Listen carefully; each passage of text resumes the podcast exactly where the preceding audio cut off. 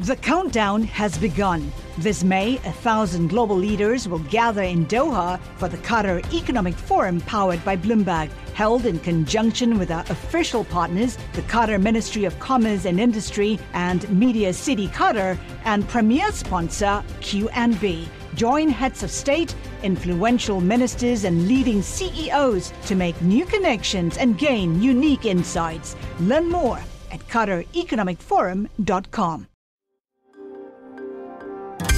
Le entregamos todo lo que necesita saber para comenzar el día. Esto es Bloomberg Daybreak para los que escuchan en América Latina y el resto del mundo.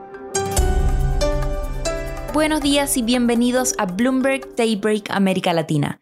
Es martes 25 de abril de 2023. Soy Valentina Fuentes y estas son las noticias que marcan el día.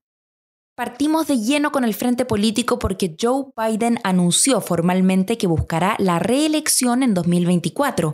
Biden ya es la persona de mayor edad electa presidente y tendría 86 años al final de un posible segundo mandato. Por este motivo se enfrenta a un intenso escrutinio sobre su aptitud para servir otros cuatro años.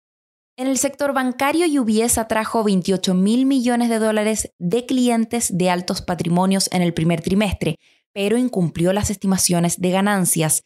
El banco dijo que las preocupaciones por la geopolítica y la liquidez están deprimiendo la actividad de los clientes. First Republic se derrumbó antes de la apertura de los mercados, ya que la fuga de depósitos fue peor de lo esperado y los analistas advirtieron sobre más pérdidas operativas. Los ejecutivos confirmaron que están buscando opciones estratégicas para reforzar el banco, incluida la reducción de la fuerza laboral hasta en un 25% y más problemas en el mundo cripto porque Corea del Sur acusó al cofundador de Terraform y a otras nueve personas de violar la ley de mercados de capital. Los fiscales congelaron alrededor de 185 millones de dólares de sus activos. Y atentos a Alphabet que reportará resultados después del cierre de los mercados, pero el foco estará en el posible anuncio de un plan para contrarrestar las crecientes amenazas de inteligencia artificial de los rivales de Google. Y volamos a América Latina, donde el presidente del Banco Central de Brasil acudirá hoy al Senado para explicar las razones para mantener la tasa de referencia en un 13,75%, casi el triple del actual nivel de inflación, la Cancillería de Colombia informó que Juan Guaidó fue llevado anoche al aeropuerto de Bogotá, donde se esperaba que saliera del país rumbo a Estados Unidos en un vuelo comercial. La fuga de Guaidó de Venezuela a través de Colombia complicó los esfuerzos de Gustavo Petro para mediar en negociaciones políticas en Venezuela.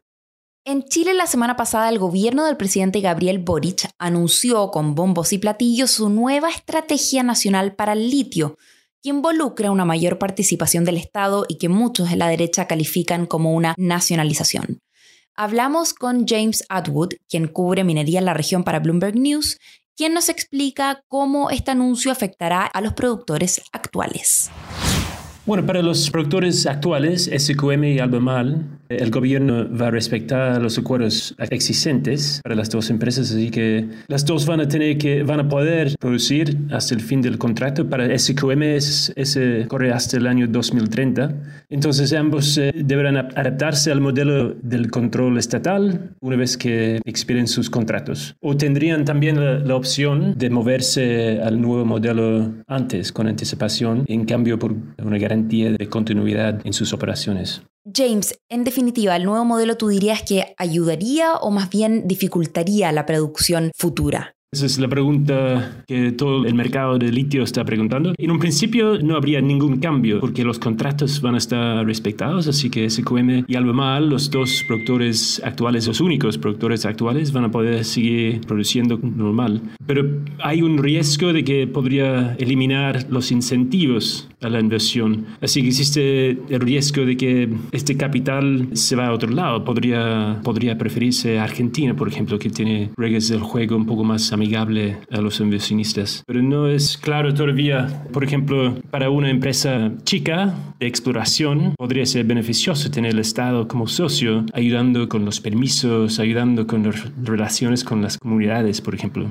¿Y qué papel jugaría la empresa estatal Codelco en todo este nuevo plan? Bueno, en un principio creo que va a ser el representante del Estado en las nuevas asociaciones público-privadas, así que creo que va a ser la empresa junto con otra empresa estatal de minería, ENAMI, eh, para negociar con las empresas privadas. Más adelante, lo que quiere el gobierno es crear una empresa dedicada al litio, una empresa nacional de litio, pero ese se requiere un proceso de congreso. Así que por mientras creo que va a ser la empresa que, por ejemplo, negocia con SQM y Albemarle.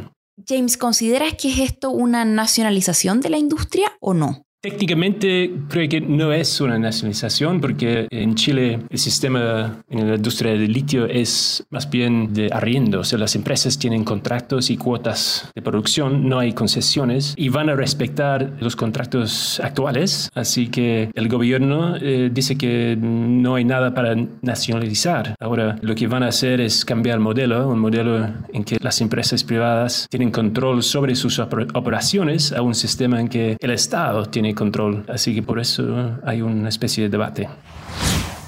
Y para terminar, siguiendo el éxito del juego del calamar, Netflix invertirá 2.500 millones de dólares en la creación de series, películas y programas coreanos durante los próximos cuatro años. Eso es el doble del monto que ha invertido la plataforma en Corea del Sur desde que comenzó allí en 2016. Eso es todo por hoy, soy Valentina Fuentes, gracias por escucharnos. Para conocer todas las noticias que necesita para comenzar el día, revise Daybreak en la app Bloomberg Professional, donde puede personalizar las noticias que desee recibir. También puede suscribirse a la versión solo audio en Spotify, Apple Podcasts o la plataforma de su preferencia. Eso es todo por hoy. Escuche de lunes a viernes Bloomberg Daybreak.